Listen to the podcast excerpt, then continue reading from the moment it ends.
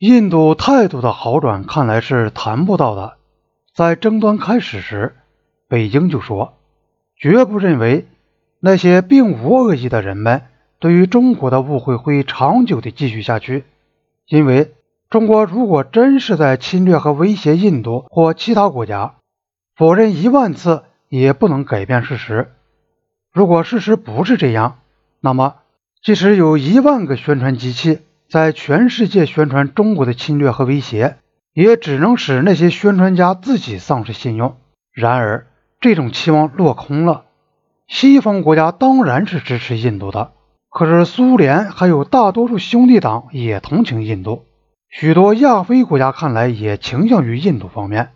情况证明，比起中国来，印度更容易让人相信。因此。在中印边界上不断发生的小的冲突，而印度又无休止地指责中国挑起事端进行侵略，那只能更加损害中国的国际声誉。印度早在大做文章，指控中国使用暴力。如果让大家知道中国果真使用暴力会发生些什么事，人们对中国除了反感之外，假使真有什么反感的话，还可能对中国有所尊重。这倒也不无好处。边界局势无限期的拖下去，在军事上对中国也是有害的。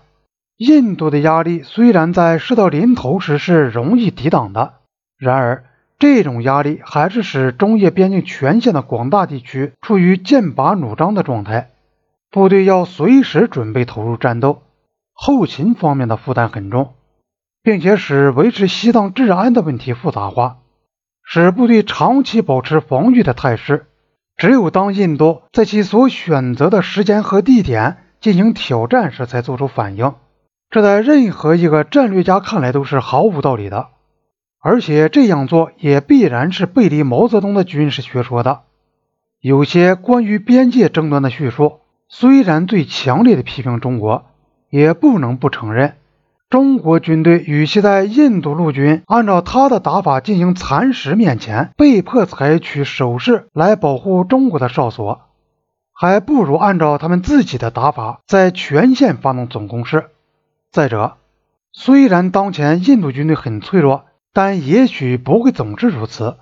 美国有多余的武器，长期以来，华盛顿就在拉拢印度，印度也早已靠了上去。到了一九六二年十月，认为中国不能再让当时的局面拖下去的那种主张显得更有道理了。难道说舍此还有别的什么途径可供选择吗？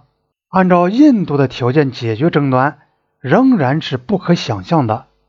且不说印度的条件完全无法接受，这样做将意味着低声下气的屈服于压力，而已经在革命中站起来了的中国。是永远不会这样干的。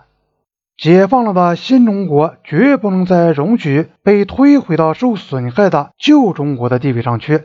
因此，另一个做法就是对印度的挑战进行一次反击。这一反击要很强大、很坚决，足以终止印度的挑战。军事行动的政治目标在于一劳永逸的证明。印度开进中国占有的领土，以便按照他的条件来解决争端的企图，完全是徒劳的。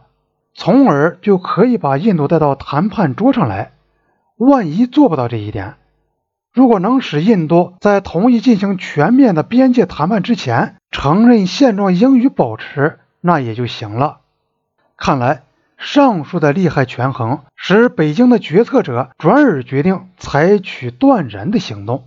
不过，还有一些因素，虽然大概都是次要的，但这些因素也许可以用来证实采取这种行动的正确性和必然性。西方有一种看法，这在美国特别流行。中国认为，他应当打击印度的气焰，从而攫取亚洲的领导权，强使印度进行扩充军备，从而阻挠印度的发展。这种看法似乎没有抓住要害。事实也未必如此。作为中国人，北京政府领导人似乎从未设想过，除了中国以外，还有哪个国家可以指望取得亚洲的领导权。作为共产党人，他们一定从未设想过，存在着资本主义制度和民族资产阶级政府的印度，能在经济发展的竞争中与中国抗衡。即使在1962年，当时大跃进已经失败，中国的经济遇到了困难，对北京的纯正的共产主义者们来说，这种想法也是荒谬的。然而，印度人，尤其是尼赫鲁，却显然认为他们的国家应该同中国平起平坐，甚至要高出中国一头。尼赫鲁说过：“印度同中国作战要震撼全世界，印中两国谁也不能把对方打翻在地。”也许中国觉得，让印度和全世界看到印度这种妄自尊大是谬误的，这只有好处没有坏处。